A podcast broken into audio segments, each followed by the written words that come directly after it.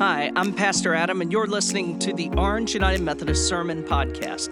We're a church in Chapel Hill, North Carolina, that wants to help you find your place in God's story. And we hope this sermon can guide you along that journey. Visit orangemethodist.org to find out more information about location, service times, upcoming events, and ways to give. We hope you enjoy. Almighty God, May the words of my mouth and the meditations of all our hearts be acceptable in your sight, O Lord, our rock and our Redeemer. Amen. Good morning. Once again, I'm Pastor Corey, and it is a joy to be together. Many of you, uh, this doesn't often happen, get to hear this sermon for a second time. Uh, which is exciting for you because what if you miss something? Uh, the only thing that will most likely be different is that I won't have security remove my eight month old um, during it. So, but everything else should be the same. So, uh, but good morning once again. Who here has driven on Estes lately? Yes, thank you. Uh, and who has been frustrated driving on Estes lately? Uh, avoiding it, most likely, who's made the mistake of knowing that the road work has been happening and you should take a different route, and yet your brain's autopilot forgets and you go that way anyways. I have. No matter how prepared we are, no matter how much we know we shouldn't go, we should go a different way, how expected it is, change is hard. Change is hard. Transitions are difficult. Rewiring our brain from autopilot is hard. All I had to do was mention Estes, and you know exactly what I'm talking about. Yet, I have often heard the phrase the only constant in life is change. Change is always happening. The only constant in life is change. We go to a new school, we change jobs or careers, we move, we lose relationships, our health declines, we welcome a new family member, we lose someone we love. The changes we endure, the list is absolutely endless. And as I said, nothing, no matter how prepared we are, prevents us from experiencing the challenges of change.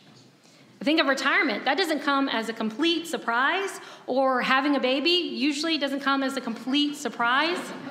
You have some time to anticipate it, but it doesn't negate the challenges ahead. Change requires a steep learning curve can make us doubt ourselves and feel unstable or insecure. It can make us question the choice to make the change, or if the change was forced upon us, to ask the question was that fair? Change is hard and it is inevitable.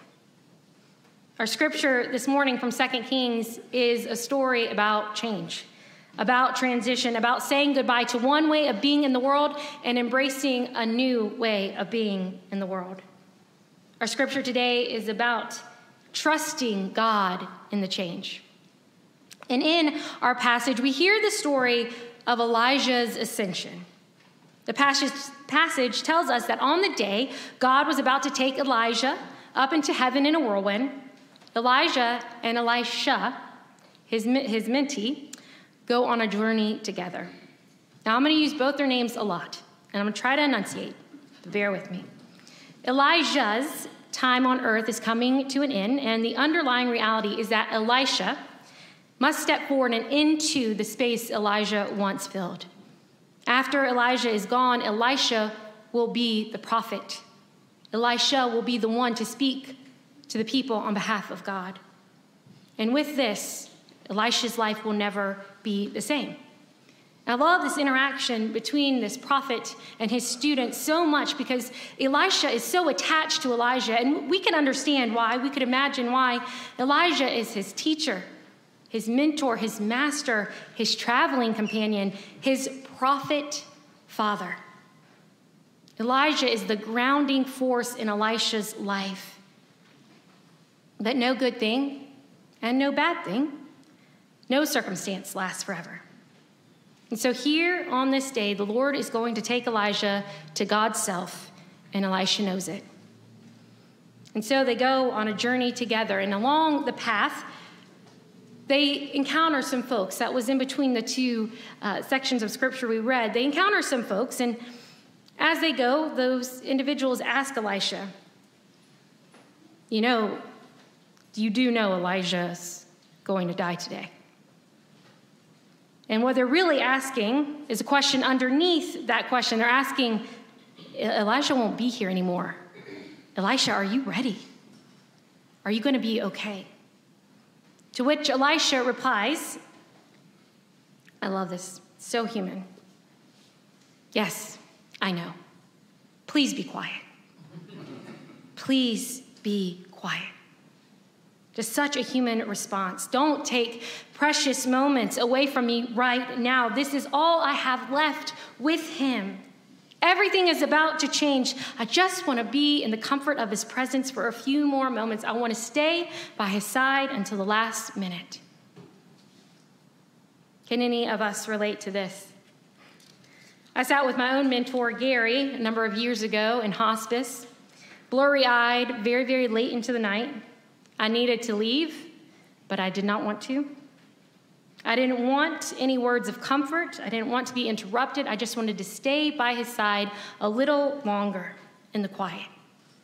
Because I thought if I spoke to him in the absence of anyone else, that he might speak to me, give me advice, tell me what to do, how to live after he was gone. And that change was hard. It's still hard not to have him, not to be able to ask him questions or seek his guidance and get his encouragement, not to get a phone call asking where we'd like to have lunch on my birthday. I get so sad thinking he'll never meet my sons. I get sadder thinking I'll never hear his laugh again. He had the best laugh. And Elisha always knew Elijah wouldn't be there forever. He couldn't be there forever, but it didn't make this day of transition any easier for him. Elisha knew that once Elijah was gone, not only would he feel his absence, but he would have to step into that absence. He'd have to step into the absence Elijah left behind as prophet, and instead of being the student, he would become the prophet, the teacher.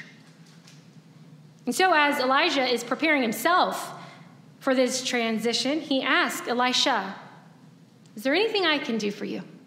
Is there anything you need from me? And Elisha tells him, Yeah, I need a double portion of your spirit. Whatever you have, I need twice as much. And again, I can so relate to Elisha here. If I'm going to do what you did, Elijah, I'm going to have to work a whole lot harder to do it. I'm going to need everything you've got and more. Elisha says with this that he doesn't feel prepared for the task ahead. He didn't believe he was strong enough, faithful enough, prophet like enough to take on this responsibility, and yet God chose him to do so. He was trained to do so, he was called to do so. And don't laugh too hard but every time I read this story, and shout out to any of my siblings who are watching, they'll be very proud. Uh, but every time I read this story, the scene from Return of the Jedi comes to mind when Yoda is beginning to fade. And Luke is by his side asking questions, and Yoda prepares Luke. He's preparing him for what is to come. He tells him to beware the power of the dark side. That the force within Luke is great, the force to do good, to defeat evil, and that it is a force that flows from within Luke. It's something he has always had, but now he has to step into it. And then frail Yoda just vanishes. And there Luke is with the responsibility of the world upon his shoulders, the responsibility of making sure that the dark side does not prepare, prevail over the light. The stakes are very high for Elisha and Luke, not to equate them, but you can follow my analogy. stakes are high. Now, you may have experienced some kind of transition like this in a family. One person passes, and you step into that position of matriarch or patriarch. You may have experienced it in a professional relationship. You went from assistant to associate to maybe manager or director. You may have become the teacher, the mentor that once shaped you. In all those secular spaces, these transitions occur, but they also occur in sacred spaces. Today, as, pa- as Pastor Adam mentioned, we have the incredible opportunity to confirm several of our youth. Youth who have been mentored, youth who have journeyed together toward a transition and toward a profession of faith that symbolizes a moment of change in their lives. Those who are confirmed today will publicly declare that they believe that God's goodness, as modeled in the person and work of Jesus Christ, is something worth sharing with the world. That Jesus' love is something worth living for. Now, they are receiving from the great cloud of witnesses those who've come before us in faith, the saints, unknown and known, and you're included, who have kept telling the story of God's faithfulness. These confirmands are receiving that gift and also that responsibility. A responsibility to live out the faith they profess, to live it out in their belief, in their love of neighbor, and in their witness, so that others may see their faith and be drawn toward it. Now, that can feel like a heavy burden. It seems terrifying. I should know I'm a pastor. The stakes are high here. We are passing a mantle. We are passing a torch to you today to be light in a dark world. And you may feel like you need double portion of whatever other people have. But remember this God does not call the equipped, God equips the called. God does not call the equipped, God always equips the called. And remember that Jesus' yoke is easy and Jesus' burden is light. And God, through the power of the Holy Spirit, will give you absolutely everything you need to pursue this life of discipleship. Now, that does not mean there will not be challenges or struggles along the way. But what it does mean is that you will never experience those challenges or struggles alone. Because of this community, because of your fellow confirmands, because of those who've gone before you and those who will come after you, looking to you for guidance and hope. Elisha didn't feel like he had everything he needed to become the prophet that Elijah was. And he didn't. Because Elisha was not called to be the prophet Elijah, he was called to be the prophet Elisha. And each of you is not called to be a disciple like Peter, or an apostle like Paul, or a pastor like Adam or myself. You are called to be you for God. And you all, everyone here gathered, we are all called to be who we are for God. With all the gifts that God has bestowed upon us, we are called to be who we are for God in whatever form that calling may take. Perhaps this morning you're feeling that tug of the Holy Spirit, nudging you to step into God's call on your life, to receive a mantle from someone or some place. Maybe it's where you're learning. You're feeling called to teach or where you you've been listening, maybe you feel called to speak. Or where you've been served, you're feeling a call to serve. Or maybe where you followed, you feel a call to lead. Wherever that may be, here at church or in the community or in your professional setting or even in your own family.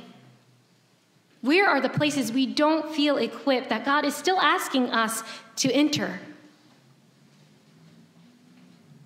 Stepping into that space will require change and transition, and it might feel hard at first because change is hard. But remember, there will be help along the way. Discipleship is a lot of on the job training. We learn, we grow, we change, we fail, we try again, we try again, and we try again. All with the assurance and comfort that the Spirit is still speaking, speaking through us and in spite of us and well beyond us. So, as we follow the path laid before us and as we lay the path for others to come behind us, may we step into this moment boldly boldly embracing the change and the challenges it may bring. And may we do it all believing that the Spirit is still speaking to us. Let us pray. God of the generations, when we set our hands to labor, thinking we work alone, remind us that we carry on our lips the words of the prophets, in our veins, the blood of martyrs, in our eyes, the mystic's visions, and in our hands, the strength of thousands. Amen. Thanks for listening to this week's sermon. Please join us again next week. In the meantime, you can find us online at orangemethodist.org.